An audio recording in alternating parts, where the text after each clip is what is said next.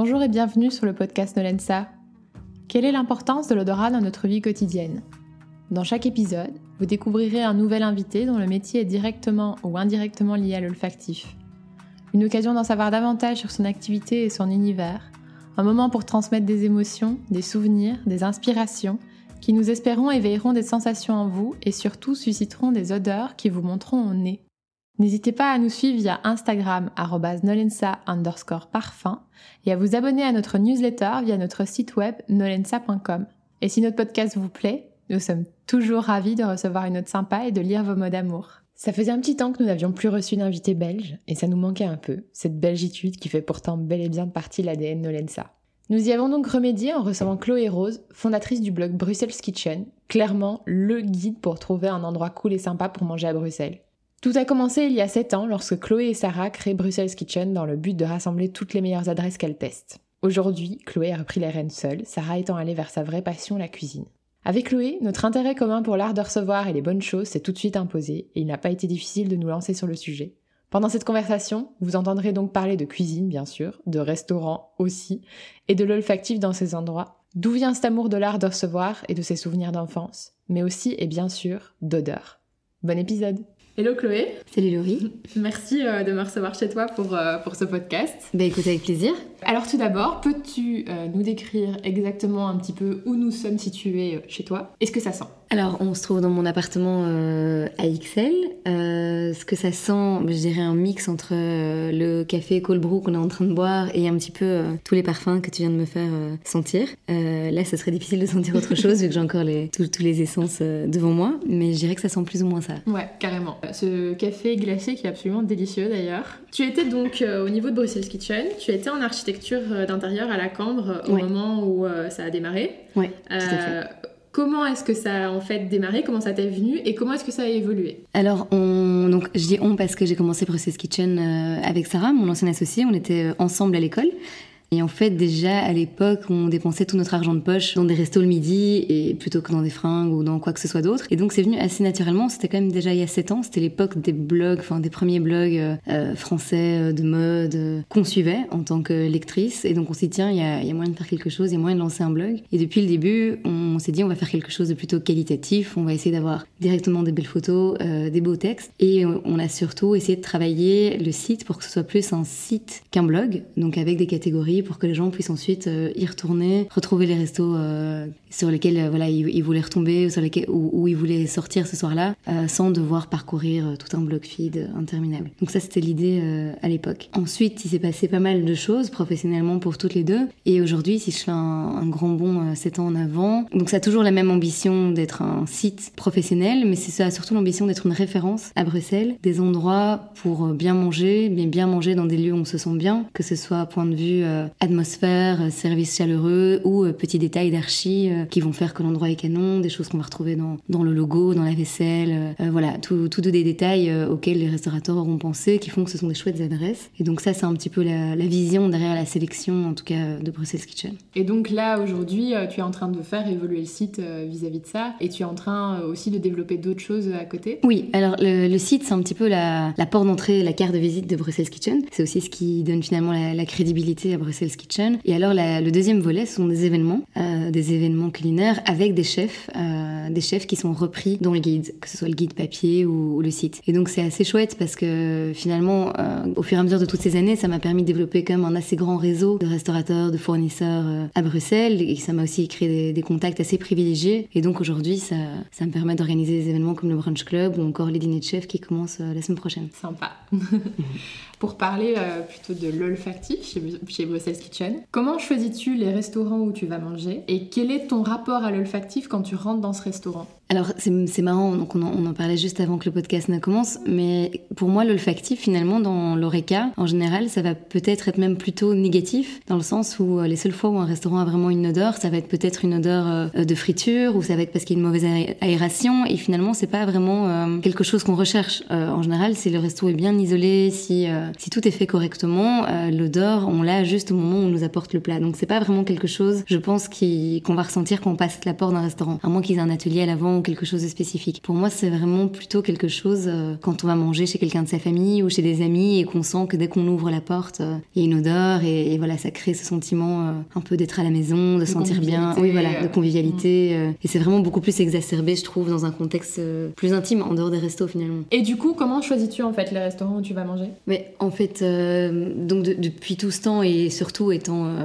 étant résidente à Bruxelles et je me balade pas mal, donc soit je vois qu'il va y avoir des nouvelles ouvertures, dès que je vois qu'il y a une, bâche ou un nouveau logo ou quelque chose qui ouvrir bientôt, ben je, prends note, je retiens, je fais une photo. Ou alors tout simplement j'ai aussi un, réseau, comme je te disais, qui s'est pas mal développé et pas mal d'amis aussi qui sont dans le secteur de l'oreca avec qui on discute et, voilà, c'est pas mal de comment dire, il y a pas mal de ragots finalement dans le, milieu de l'oreca. Donc euh, dès qu'il y a quelque chose qui se vend, qui ferme, qui va ouvrir ou, qu'on connaît un chef qui a un établissement qui va ouvrir un deuxième, voilà donc tout ça je, je reste au courant finalement euh, assez naturellement et donc j'ai ma petite liste, mon, Google Sheet que je garde à jour. Et, euh, en général, les critères, bah, c'est un peu ce que je disais tout à l'heure, c'est les endroits où on mange bien, mais aussi où on se sent bien. Mm. Et du coup, pour revenir à l'olfactif là-dessus, y a-t-il un restaurant qui t'a déjà marqué par euh, son odeur générale ou l'odeur de ses plats? Mais Je dirais comme ça peut-être Kitchen 151, parce que si c'est pas vraiment le resto tel quel, mais alors c'est peut-être ses plats. donc c'est Simona qui, travaille une cuisine israélienne, mais on va dire inspirée de la Méditerranée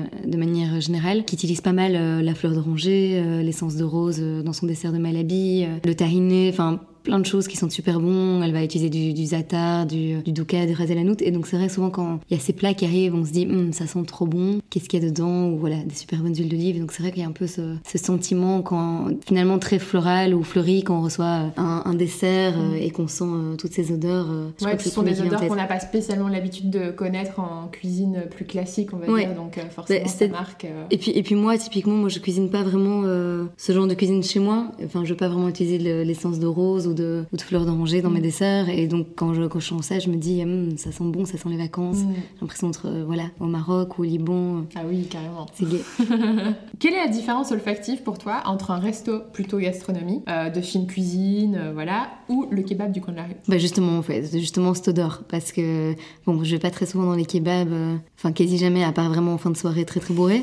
Mais, mais voilà, ça sent, ça sent les frites, ça sent, ça sent la graisse frite. Donc, voilà, là pour le coup, l'odeur est omniprésente. Mais même si on devait prendre euh, un super snack de bonne qualité, c'est vrai que ça va, ça va sentir en général. On va sentir ça quand on arrive. Tandis qu'un gastro, pour moi, c'est vraiment, euh, on ne sent rien si ce n'est euh, les fleurs qu'ils ont mis à la réception ou sur les tables. Quoi. Et, et est-ce que ça te donne un sentiment particulier? Par exemple, est-ce que bah, justement quand tu rentres dans un gastro, tu te dis ah oui, c'est ça va ici c'est un lieu de fine cuisine, je suis censée sentir mes plats, etc., etc. Et quand tu rentres dans un kebab, ça te donne peut-être un sentiment de réconfortant où tu te dis ah ouais ma bouffe de 3 du mat où j'ai trop bu et voilà. Mais en fait, c'est marrant parce que ça, ça me fait penser euh, typiquement, moi, l'odeur des, euh, des poulets rôtis qu'il y a devant certains, euh, certains night shops qui sont même pas vraiment des, des rôtisseries ou voilà, j'habite tout près de la rue des Broussards, il y en a un qui vend à la fois des fleurs, qui, voilà, qui est ouvert la nuit et qui, qui a des poulets rôtis sur le trottoir. Mais moi, c'est une odeur qui me donne super envie. Alors, jamais j'achèterais ça parce que pour moi, c'est de la crasse, c'est de la mauvaise qualité, tout ce que tu veux. Mais ça me donne juste un souvenir de quand j'étais petite et que j'allais au marché et cette odeur de poulet rôti, voilà, je trouve ça, ça a l'air incroyablement bon. Et c'est vrai que quelque part, c'est un peu controversé parce que c'est pas ça que je que j'achète ni dans un endroit que je mangeais, mais ça me donne super envie. On a un chouchou en commun qui est donc Racine, ah, euh, ici euh, à Bruxelles, qui pour la petite anecdote pour nos auditeurs en fait était le restaurant où nous avons décidé de nous lancer avec Anaïs euh, dans l'aventure Nolensa. Donc forcément, il fallait qu'on parle de ce restaurant ensemble.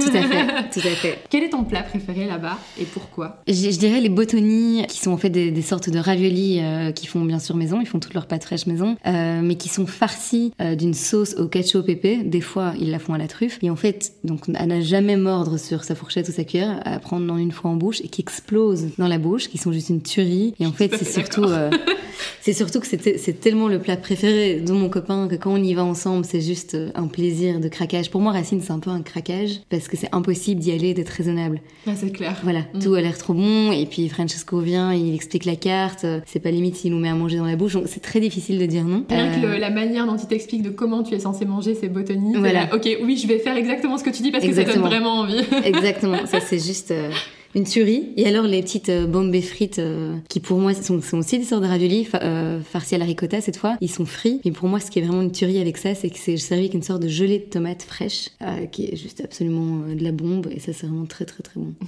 Sympa. Et alors, par contre, je reviens sur ta question présente, parce que là, ça me fait penser que pour moi, je crois que ce qui me marque limite le plus dans les odeurs dans les restos, quand je pense à Racine, c'est les odeurs des vins. Parce que les vins chez Racine sont exceptionnels. Ouais, je suis d'accord. Et donc, il y, a, y a quelque chose de très fort qui s'en dégage au premier nez, au deuxième nez. Et c'est finalement, olfactivement, l'expérience, je trouve, se trouve plus dans les vins limite mm. que dans les plats. Ouais, je suis assez d'accord. Et en particulier chez Racine, parce que j'ai eu une expérience de vin absolument fantastique ouais, chez eux aussi. Tout ouais. à fait folle. Et alors bon, je partage exactement le même plat que toi préféré euh, chez eux, ça c'est clair et net. Voilà. Est-ce que tu arrives à dire un peu ce que ce qui sent ce plat quand il arrive euh, sous ton nez ou pas? Je crois que, euh, donc, classiquement, il est, il est, pas à la truffe. Donc, si on repart sur la version ketchup et pépé, je crois que si, ce qui sent, pour moi, c'est plus le, la pâte fraîche, en fait.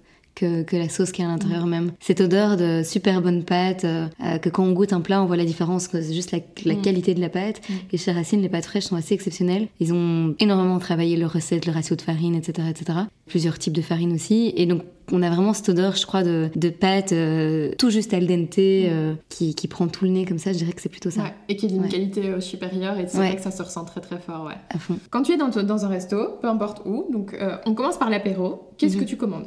Est-ce que ça va toujours être du vin ou est-ce que ça va être plutôt euh, des cocktails ou est-ce que ça dépend? Est-ce que alors je, je, suis pas trop cocktail à moins d'être dans un super bar à cocktail parce que pour l'instant il y, a des super endroits euh, qui ouvrent à Bruxelles et qui ont vraiment des chouettes trucs, mais en général malheureusement en Belgique on n'est pas à New York et donc la carte des cocktails des restos ça va être assez limité donc on va plutôt être sur un, un spritz ou un truc comme ça, mais il y a rarement des cocktails vraiment travaillés. Euh, moi je suis très vin, mais j'adore les bulles pour le principe pour le côté festif, festif ouais, ouais, à fond. Alors même si finalement ça va plus me faire plaisir une vraie bonne bouteille de vin que, que voilà que, que de champagne, j'adore commencer par une coupe quand il y a vraiment un truc à fêter. Ça me donne l'impression aussi euh, euh, de passer un moment particulier, de craquer, de se faire plaisir. C'est ça que ça m'évoque. Et alors, euh, en général, je laisse je laisse le restaurateur ou le sommelier quand il y en a un choisir pour moi. Parce que j'aime bien être guidée et comme je vais dans des endroits en général qui ont des super chouettes cartes des vins, je trouve que c'est une bonne manière. Enfin, j'ai pas la, la, prétention d'être mmh. sommelière ou suffisamment connaisseuse pour choisir un vin au hasard dans une carte. Et puis, ni même de baser mon choix sur un cépage ou une région, parce qu'il y a des très bons vins et, et, des moins bons vins un peu partout, je dirais. Donc, je, je vais laisser plutôt le sommelier choisir, me dire qu'est-ce que vous me conseillez, j'ai envie de ça. Mmh. En général, c'est plutôt comme ça. Et euh, par exemple, chez, euh, chez All Boy, je prends ça comme exemple, ils ont un super vin orange. euh, et voilà, et ça en discutant euh, avec Alexis, qu'est-ce que tu qu'est-ce que tu me conseillerais de boire, qu'est-ce que t'as de chouette, et qui va un petit peu me poser les questions, et finalement, il va me dire, bah, tiens, bois ça, et c'est comme ça que je fais les chouettes découvertes. Et donc, une fois que tu as, tu as bon, ta coupe, par exemple, ou ton, ou ton vin un peu sympa euh, sous le nez, est-ce que ça va influencer ton choix de plat ou pas? Ouh, c'est difficile ça comme question. Ouais, ouais, c'est ouais. difficile comme mmh. question. Alors si c'est le cas, je dirais que c'est inconscient parce que je me suis jamais fait la réflexion.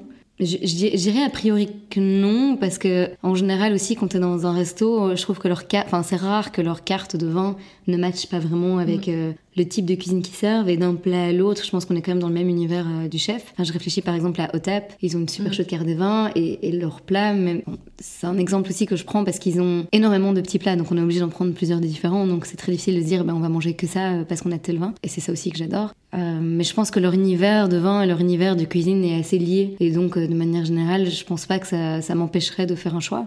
Euh, mais par contre, quand je suis sur un vin qui me plaît, ça va me plaire autant que la bouffe. Si, si, pas même, même plus, je vais être ravie, ma soirée réussie. Quoi. Mmh. Ok, donc maintenant l'apéro est terminé, tu reçois ton plat. Euh, le plat ou les plats, bien entendu, euh, dans le cas de, de restaurants comme chez Otap où ce sont des petits plats à partager. Euh, une fois le ou les plats devant toi, est-ce que tu les sens avant de les déguster, même euh, inconsciemment si, si tu le fais pas consciemment? Alors, je réfléchis, mais parce que justement, je suis allée chez Otap l'autre jour. Je trouve qu'il y, y, a certaines odeurs qui ressortent plus que d'autres. je sais pas de nouveau si c'est à voir avec le fait qu'un restaurant n'est pas censé avoir tellement, tellement d'odeurs, mais c'est rare que, que l'odeur me saute vraiment au nez avant d'avoir euh, ouais, avant d'avoir la première cuillère en bouche. Mais par exemple, là, c'est la saison de l'ail des ours. -hmm. Ça se sent.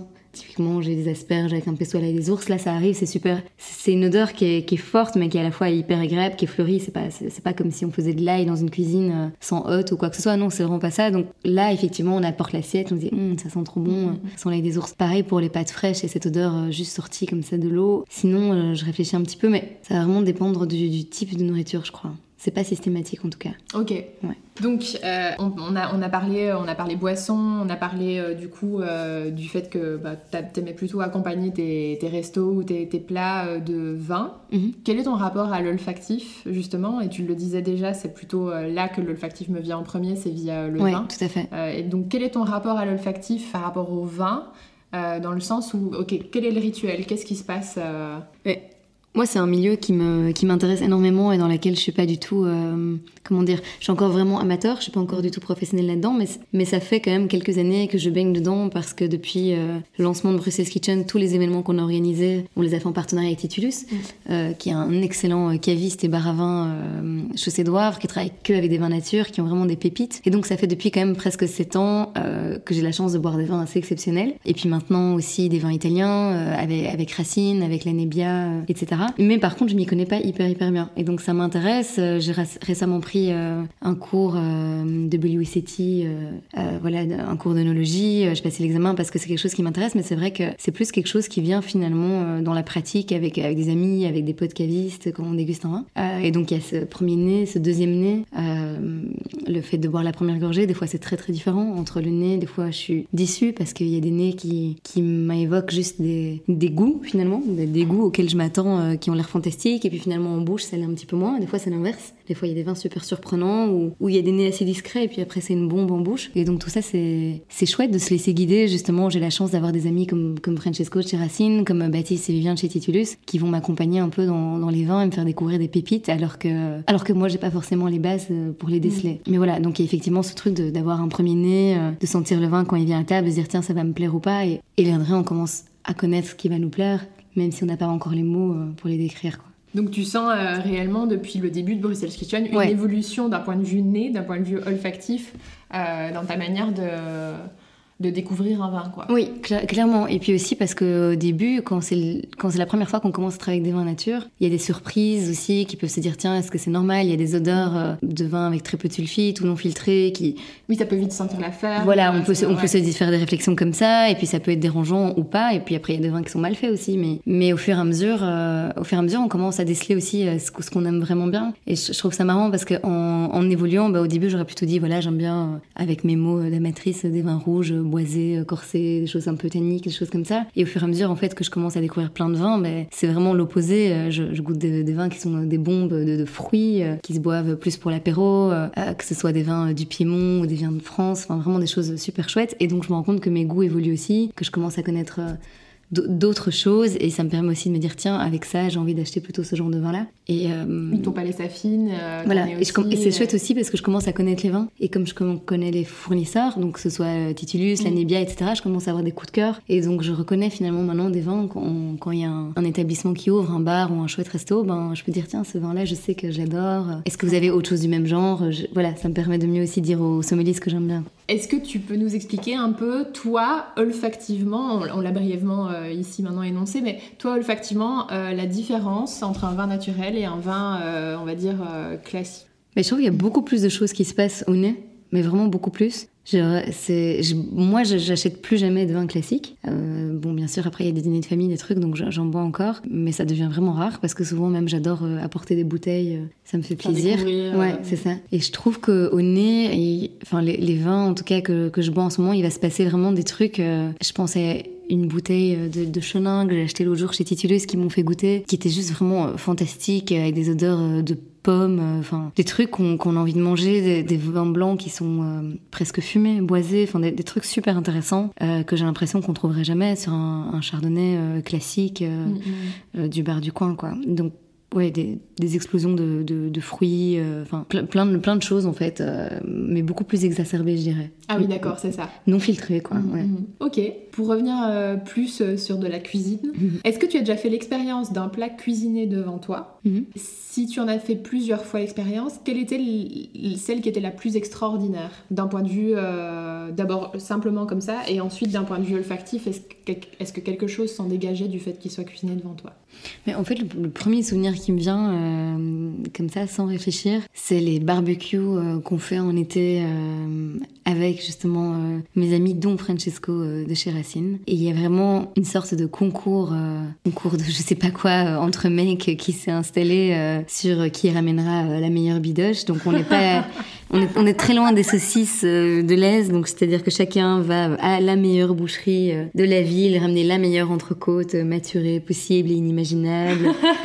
Euh, la fait cuire euh, voilà, à 50 degrés pendant X minutes à four ouvert, euh, la masse avec de l'huile d'olive. Et donc là, il y a, y a, vraiment un, un, truc, je trouve, tellement fort dans cette expérience parce qu'on est une bande de potes, qu'on a tous un verre dans le nez. Il y a, y a, ce truc presque animal avec cette viande qui est en train de se faire masser avec de l'huile d'olive. Et l'olive qui est juste extraordinaire, qui ramène d'Italie directement, du gros sel, etc.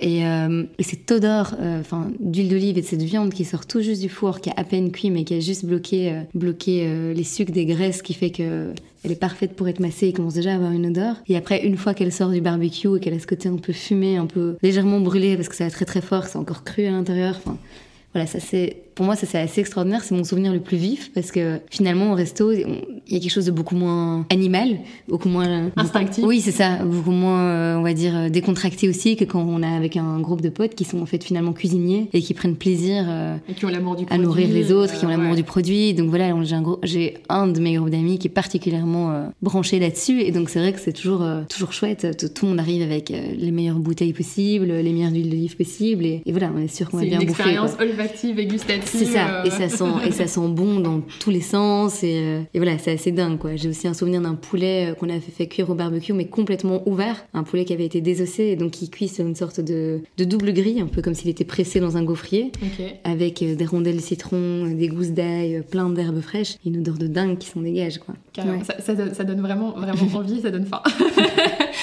Pour euh, passer un peu à la partie euh, moins Mossel Kitchen, enfin plus euh, Brunch Club, ouais. qu'est-ce que ça sent dans la cuisine du Brunch Club? Est-ce que tu as des souvenirs des Cedar sets qui t'ont marqué ou... Mais là, je réfléchis au Brunch Club qui vient d'avoir lieu juste là il y a deux jours. Euh, il y avait pas mal de chouettes trucs. Enfin, comme d'habitude, c'est toujours assez fou euh, les recettes avec lesquelles les, chefs euh, viennent. Il y avait notamment le, plat de Humphrey, où se passe d'ailleurs le brunch club à chaque fois, qui était des pommes de terre pont neuf. J'avais jamais entendu parler de ça. Et en gros, si j'ai bien compris, c'est une sorte de préparation un peu comme une purée, dans lequel il y a aussi de la polenta et qui est ensuite découpée en bâtonnets, un peu comme si c'était des grosses frites, et puis poêlée sur chaque face. Et donc c'est quelque chose d'extrêmement gourmand parce que c'est un peu comme l'odeur de la frite ou de la pomme de terre rôtie. Et dans les leurs, il y avait aussi de la truffe. Et c'était servi avec une sorte de mousseline euh, hyper classique, euh, montée au beurre, si je dis pas de bêtises, mais donc quelque chose de super euh, super réconfortant comme plat, super riche. Et je me rappelle que ça m'a vraiment frustrée parce que j'ai pas eu le temps de le goûter au premier service. personne de l'équipe d'ailleurs parce qu'on a hyper enchaîné, qu'on a fait juste le bon nombre et donc au deuxième service tout le monde était au taquet parce que ça sentait tellement bon. Il y avait vraiment cette odeur de, réconfort quoi. Ouais.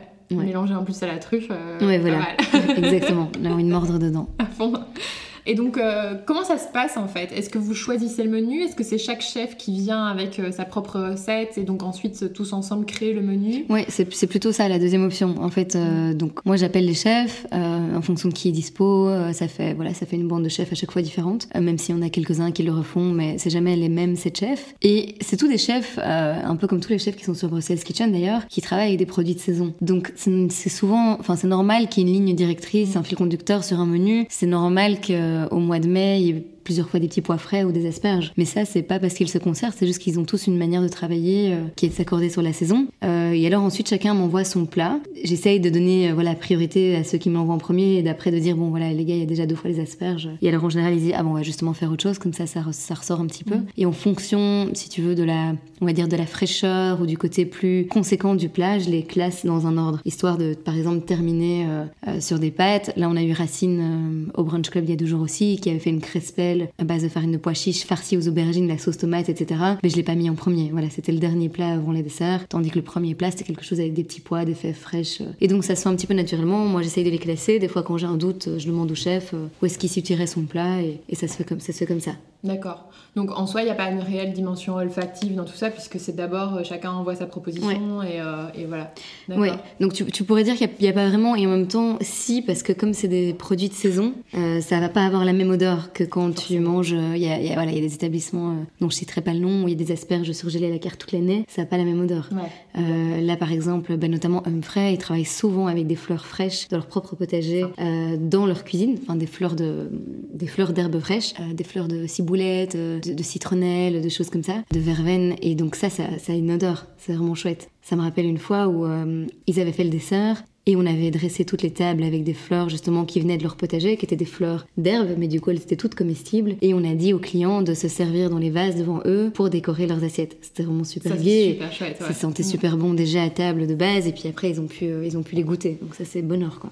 D'un point de vue plus inspirationnel, mhm. d'où te vient cet amour, cette passion pour le bien manger. Euh, De ma maman enfin, super simple. En fait, pas tellement le bien manger, plus le bien recevoir. Et je pense que Sarah, elle pourrait dire la même chose. On a toutes les deux eu des mamans euh, qui adoraient, enfin, ou qui adorent euh, faire des grandes tables, des tables d'eau, d'avoir des amis à la maison, mettre les petits plats dans les grands. Euh. Donc c'est vraiment un peu ce, bonheur de se dire j'ai accueilli des gens, je, vais faire en sorte que les gens se sentent bien. Donc ça, va au-delà en fait de la cuisine. Ça va être les fleurs fraîches qui vont être à table, les couverts, tous les petits détails. moi maintenant, ça fait quelques années que j'ai repris le flambeau. C'est moi qui organise Noël pour ma famille, maintenant pour la famille de mon copain aussi, donc c'est moi qui cuisine. Et donc c'est marathon parce que c'est énormément de boulot, mais c'est un plaisir et que vraiment ma maman m'a transmis euh, de dire on va bien recevoir les gens et, euh, et, c'est super gai. Je crois que c'est la chose que je préfère faire. Mmh. Et dans ce bien recevoir, est-ce que tu as une dimension olfactive à un moment donné ah dans ton rituel? Ah oui, bien sûr. Moi, la, chose que je me rappelle le plus, euh, c'est quand je rentrais chez ma maman et qu'il y avait un bouquet de lys dans l'entrée et ça sentait déjà super bon. Ah et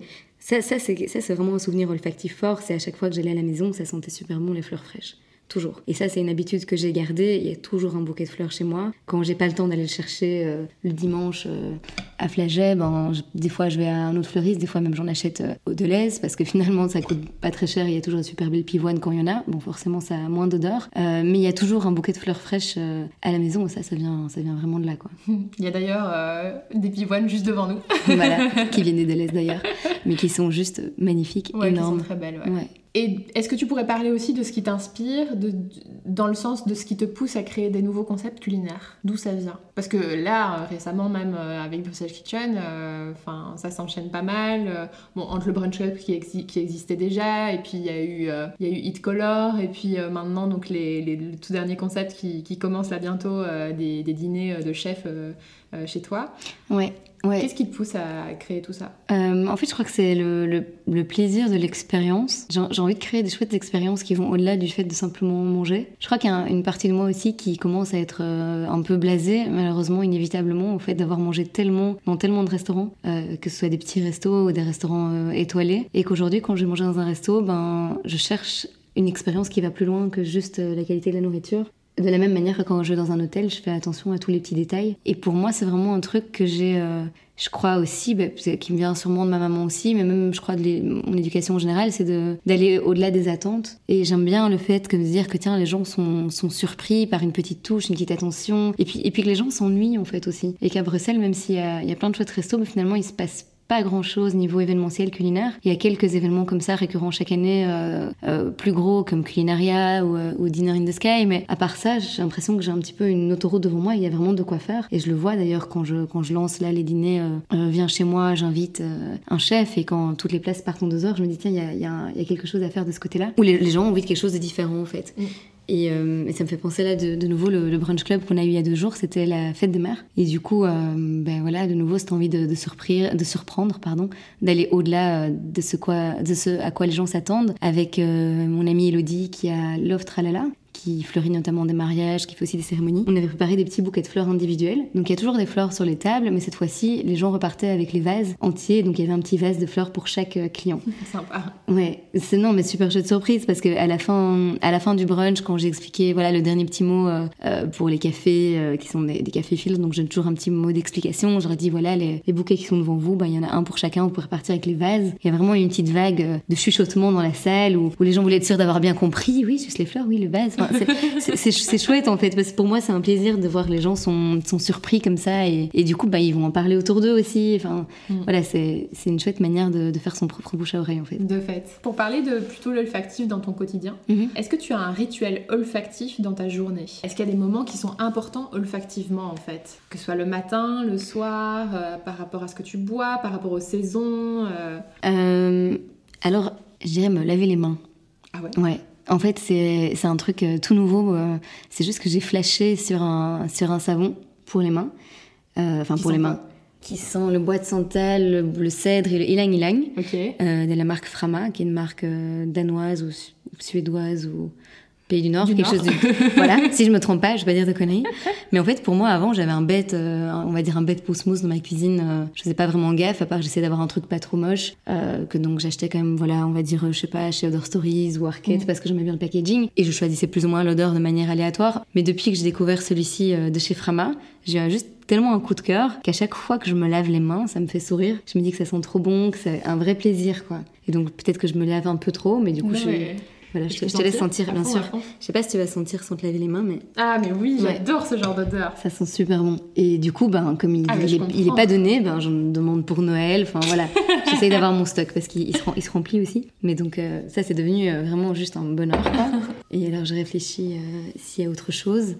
Mais j'achète souvent des lys aussi. Donc, ça, je trouve qu'il y a quand même une odeur quand tu rentres chez soi. ah, c'est sûr. Le parfum des lys. Ça, c'est un truc qui est vraiment gai. Donc toi, Lily, c'est un, un, souvenir euh, C'est un souvenir, ouais. C'est un souvenir, euh, ouais, ça me fait vraiment penser à quand j'entrais chez ma maman et qu'il y avait un bouquet de lys dans l'entrée. Et que directement, je me disais, ça sent trop bon les fleurs. Et euh, c'est un peu le, si tu veux, le, début de quand t'arrives, quand t'arrives chez elle, de se dire, il y a, ok, première expérience, ça sent trop bon les fleurs. Et puis tu continues, tu te rapproches de la cuisine. Et puis ça sent bon la cuisine. Et puis voilà, il y a des petites choses comme ça dans chaque pièce.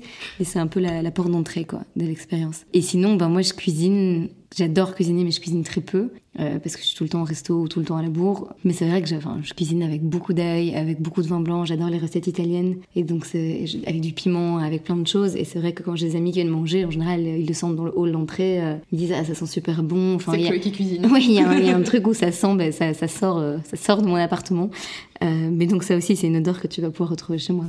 Pour pour la partie un peu plus profil perso, un lieu dans le monde dont tu aimes particulièrement l'odeur alors, pour, moi, c'est euh, un souvenir de, voyage. En fait, mon papa a travaillé au Sri Lanka pendant euh, trois ans, presque, presque quatre ans. Donc, j'y suis allée euh, beaucoup de fois. Je crois que j'étais allée cinq fois le voir. Et en fait, au Sri Lanka, ils utilisent pas mal de. Ils appellent ça des feuilles de curry dans leur cuisine. Ça n'a rien à voir avec le mélange d'épices indiens qu'on appelle le curry, mais qui est vraiment une plante. et les feuilles ont un arôme très particulier, euh, super fort, super aromatique. Euh, vraiment, ça, sent une, ça sent une épice, ça sent une fleur à la fois. C'est juste fabuleux. Et j'en ai jamais retrouvé à Bruxelles. Après, il y en a sûrement, mais c'est voilà, à Bruxelles, il n'y a pas vraiment d'épicerie sri-lankaise, en tout cas facile à trouver. Et quand je suis allée habiter euh, hyper brièvement à Paris, il y en avait. Il y avait pas mal d'épiceries sri-lankaises. Et là, j'en ai retrouvé. Et là, c'est au point où, j'aime tellement cette odeur que mon papa m'en a ramené des, sacs énormes que je surgèle et que du coup, quand je veux les utiliser dans un curry ou quoi, je les fais dégeler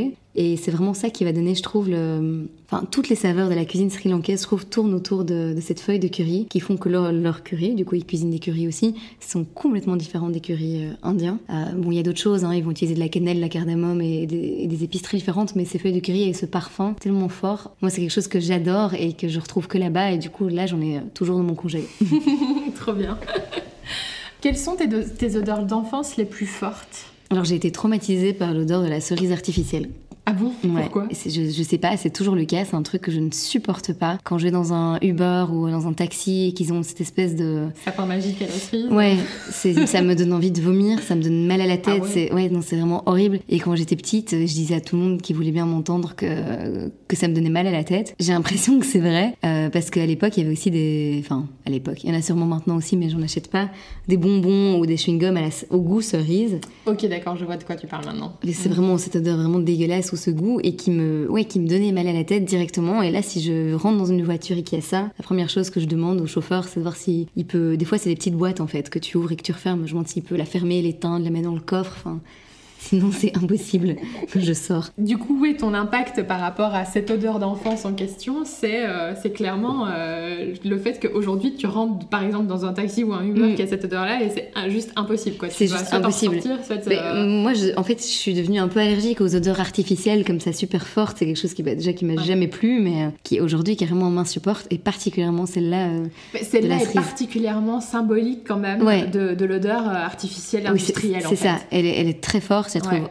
horrible, et, euh, et s'il n'y a pas moyen de l'enlever, bah, je vais avoir les fenêtres en grand, même si c'est l'hiver, parce que ouais, ça donne envie de vomir en fait. Et dans tes odeurs d'enfance, euh, donc il y a euh, sans doute la cuisine de ta maman, Ouais. les fleurs, euh, les fleurs fraîches dont on a déjà pas mal parlé.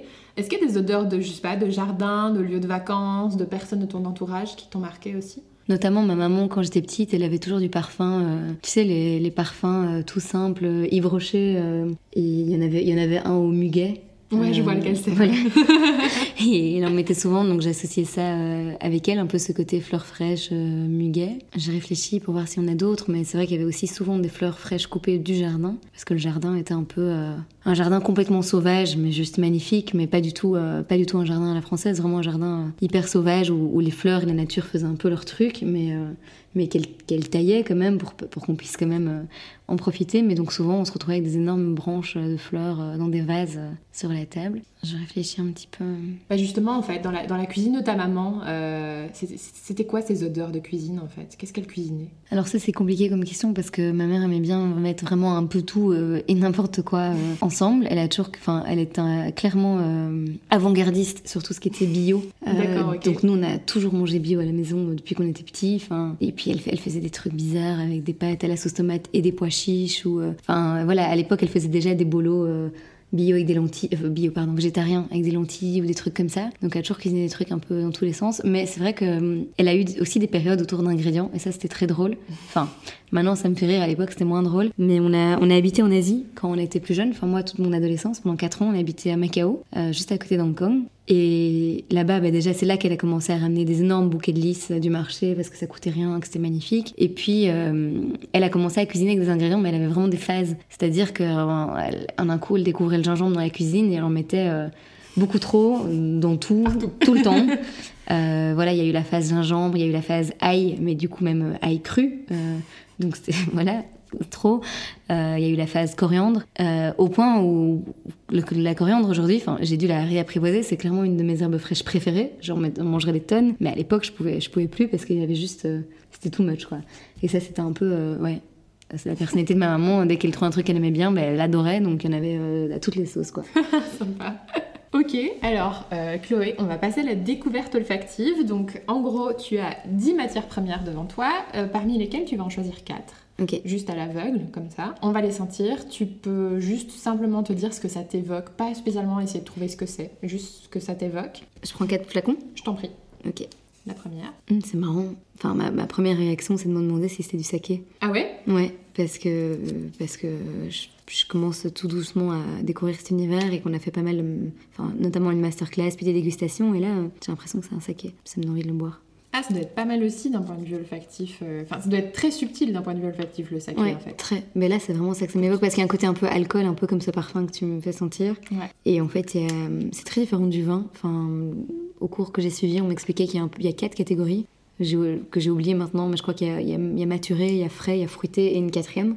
Et en fait, elles sont positionnées visuellement un peu comme si c'était une carte. Et alors, quand tu sens un saké, tu le positionnes en fonction de ces quatre groupes, un peu comme sur un, un chart, quoi. Ouais, ouais. Et donc, ça, ça peut être plusieurs choses à la fois, mais donc tu, voilà, tu vas mettre ton petit point plus ou moins en haut à gauche.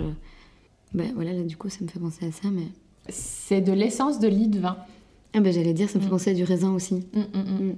Ça a un côté euh, champagne, bière, vin. euh, J'ai envie de te Mm. faire sentir du saké maintenant, comme ça, tu vois ce que je Trop, tu me feras sentir après, je suis Ouais. trop partante. La suivante Ouais. Ouf, là, ça m'évoque un truc moins agréable. Ah ouais? Ouais, je- ça me fait penser à un truc de nettoyage. Alors, c'est parce que c'est une odeur plus. euh, Pour le côté euh, floral? Soit ça, mais il y y a aussi quelque chose. J'arrive pas à mettre le mot dessus, quelque chose de plus. Ouais, de plus fort. Ou peut-être parce que c'est comme un. Le côté alcool, c'est médical aussi, en fait. Qu'est-ce que c'est? Toi, ça te- ça t'évoque ça? Ouais. Enfin, en tout cas, moi, ma première note, c'est plutôt désagréable. Ouais, ok, je vois ce que Ouais. tu veux dire dans le côté médical. euh, Ouais. C'est de l'essence de ylang ylang. Ah, c'est vrai? Mm. Mais c'est marrant parce qu'il y en a dans le savon pour les mains que j'adore. Mm, mm. Et là, comme ça, j'aurais pas dit. Ouais, mais c'est là, évidemment, c'est très concentré. Et c'est vrai que très concentré comme ça, je vois très bien ce que tu veux dire pour le côté. euh, Ah oui, c'est marrant parce que tu peux réussir à imaginer si c'est beaucoup plus euh, subtil. Mais là, c'est vrai que c'est très très fort. Ouais, la suivante. Hmm, ça sent bon. beaucoup plus léger, ça. Enfin, ça saute pas au nez comme la précédente. Ça t'évoque un truc ou pas spécialement? Pas spécialement. Mhm. Mais je dirais que c'est plutôt agréable, mais j'arrive pas à dire. C'est marrant parce que j'ai l'impression que j'ai un très mauvais nez. Et je l'ai remarqué aussi pour les, Pour l'œnologie Ouais, pour l'énologie. J'ai beaucoup de mal à venir avec les, les ingrédients ou les, les notes que je suis censée repérer. Par contre, si tu me fais manger un plat à l'aveugle, Tu sais ce que c'est je peux te retrouver les ingrédients. C'est marrant. Ouais, c'est marrant. Il y a Ah, des restos qui que font ça. ouais, que t'as vraiment ton palais qui est vachement Ouais. plus développé. J'ai j'ai l'impression en tout cas, parce que il y, a- il y a plusieurs restos où ils t'expliquent euh, seulement après, Mm, mm, euh, mm. notamment chez Pierre Sagne à Paris. Et quasi, enfin voilà, je suis, je suis assez forte là-dedans, mais pour le nez par contre. Après, euh, le nez, c'est sans doute que tu, tu, euh, tu les perçois, mais euh, c'est. euh, Pas mettre les mots quoi. Oui, voilà, parce que très souvent, c'est euh, de la mémoire en fait. C'est ce que j'allais dire, ça m'évoque plus, ça m'évoquait plus un souvenir qu'autre chose. Mais là, je sais pas du tout par contre. Euh, c'est du safranol qui est en fait. Du safranal, pardon. Qui est en fait euh, une manière de retranscrire le safran, Ah ouais. ou le- un côté poussiéreux aussi. Ah ok. Quand tu me dis ça comme ça, je peux imaginer un marché, tu vois. Ouais, Un marché euh, en Égypte ou un marché. euh, Mais c'est vrai que comme qu'a priori, c'est pas un souvenir euh, très fort chez moi. Et alors le dernier, ça c'est surtout ce que ça t'évoque parce que en général c'est assez compliqué à. Oh, ça, ça m'évoque des herbes. Enfin, le premier truc, c'était une Mm. herbe fraîche à utiliser en cuisine, mais Moi j'ai eu la même chose que toi, ouais. ouais, Mm. j'ai l'impression que je suis en train de le perdre au fur et à mesure. Normalement ça, ça peut évoluer vers quelque chose de plus, euh, ouais, plus terreux. Ouais, ce que j'allais dire, là, je suis plus vers la betterave, quoi. Au début, j'étais même en mode peut-être avec des ours, et maintenant, c'est plus de la terre. Ouais, betterave à fond, ouais. Ouais. En fait c'est de, c'est de l'essence de vétiver. Et le vétiver donc qui est une euh, racine. Ah ouais, ok. Euh, et, et donc qui a un côté en effet euh, très terreux, euh, fumé, même noisette peut-être Ouais. parfois pour certains. Chloé, avant de se quitter, aujourd'hui, avant de se voir, là on, donc il est, et on s'est vu à 14h, là il est déjà quand même passé euh, bien l'heure. Euh, aujourd'hui avant de venir ou avant de se voir, est-ce qu'il y a une odeur qui a marqué ta journée? Alors, qu'est-ce que j'ai fait ce matin? Oui, je dirais, en fait, je suis allée prendre un... Je suis allée travailler un petit peu chez Belgenco, euh, qui est un café où j'ai souvent travaillé, qui, fait de l'excellent café. Et je dirais que c'est probablement l'odeur du café dès qu'on rentre là, qui sent super bon. Alors, je sais pas si elle a marqué ma journée, parce que ça fait presque partie de mon quotidien, donc c'est- quelque chose que je remarque même plus, mais ça fait partie d'un... Un peu comme les choses qui créent un bien-être, mais sur lesquelles on n'arrive pas à mettre les mots. Et qu'on se dit, ah ben en fait, quand il y a ça, on se sent de nouveau bien. Donc voilà, ça, ça a enveloppé en tout cas ma matinée. Et cette bonne odeur de café. Et puis d'ici de pouvoir du coup partager avec toi le cold brew de nouveau chez Belganco, je trouve que c'est une super bonne odeur aussi. Ouais, carrément. Ouais, ça sent, ça sent euh, depuis tout à l'heure, c'est très agréable, Ouais, c'est vrai. du coup, ça sent ça dans la Mm. cuisine. Ouais. Ok, est-ce que tu as un petit secret, une anecdote, une news Bruxelles Kitchen que tu as envie de nous partager? Euh, ben alors, je peux te parler des dîners qui sont l'événement dont on parlait tout à l'heure, qui, ont, qui sont partis super vite. À fond, Euh, dont je me réjouis. oui, ok, auquel tu viens d'ailleurs. ça va être trop gai. Euh, ben donc ça c'est un concept que, que j'avais envie de, de relancer parce qu'avec Sarah, euh, quand on travaillait encore toutes les deux, on avait fait des tables d'hôtes qu'on faisait chez nous et, et Sarah qui est extrêmement douée en cuisine, euh, euh, voilà, créait les menus euh, de toutes pièces et on préparait ça à deux. Moi j'ai moins cette, euh, comment dire, j'ai moins envie de me retrouver en cuisine, en tout cas pour un événement euh, payant. J'ai beaucoup de plaisir à faire avec ma famille, mais, mais dans un cadre comme ça, moins. Et par contre, je suis très contente de pouvoir amener des éléments euh, euh, clés de Bruxelles Kitchen, qui sont en fait les chefs et les restos. Et donc, j'ai un petit peu décliné ce concept de table en faisant appel à des chefs. Et comme ça se passe chez moi, et donc dans un cadre qui va être super chill, super décontracté, euh, vraiment ce côté à la maison, mais pour euh, casser un petit peu avec ça, je fais appel à des chefs vraiment euh, gastro, qui ont soit une étoile, soit qui devraient bientôt en avoir une, pour venir justement euh, goûter cette cuisine gastronomique dans un cadre euh, qui change de leur propre resto. Voilà, c'est ça. on est un peu entre nous, c'est sympa. On est entre voilà, nous, on prend l'apéro sur ma terrasse. voilà, il y, a- y mon chat, il y a mon bouquet de pivoine. Il y a un univers, il y a un univers un peu comme si j'invitais des potes à la maison ou la famille. Et donc, je pense qu'il est super sympa. Et on goûte une cuisine, euh, on goûte une cuisine assez fantastique. Et on a aussi l'occasion de parler au chef puisque la cuisine est ouverte, euh, puisqu'on est que 16 et donc le, le chef euh, passe toute la soirée avec nous. Et donc, je pense que ça c'est un concept qui euh, apparemment a beaucoup plu aux gens vu que les dîners sont partis euh, en quelques heures. Et donc, du coup, je vais réitérer à mon avis au moins une fois par mois, euh, si pas plus. Et donc ça, j'ai vraiment hâte. Je pense qu'au moment où on diffusera l'épisode, les trois premiers dîners seront déjà passés. Ouais. Mais par contre, euh, les nouvelles dates seront déjà annoncées sur, euh, euh, sur le site de Bruxelles Kitchen. Ok, très bien. Et bien, courez-y parce que moi, je n'ai qu'une envie, c'est d'y participer. Super. Et bien, merci beaucoup, Chloé. Merci, Laurie. Merci à Chloé d'avoir accepté notre invitation, de nous avoir donné l'envie de découvrir tous ces restos et surtout donner si faim. Rendez-vous sur nolensa.com pour retrouver la bibliothèque olfactive de cet épisode, avec les informations techniques des odeurs et matières premières évoquées pendant la conversation. Merci pour votre écoute, nous espérons que cet épisode vous a plu. Je vous souhaite d'excellentes vacances et je vous dis à bientôt sur le podcast olfactif Nolensa.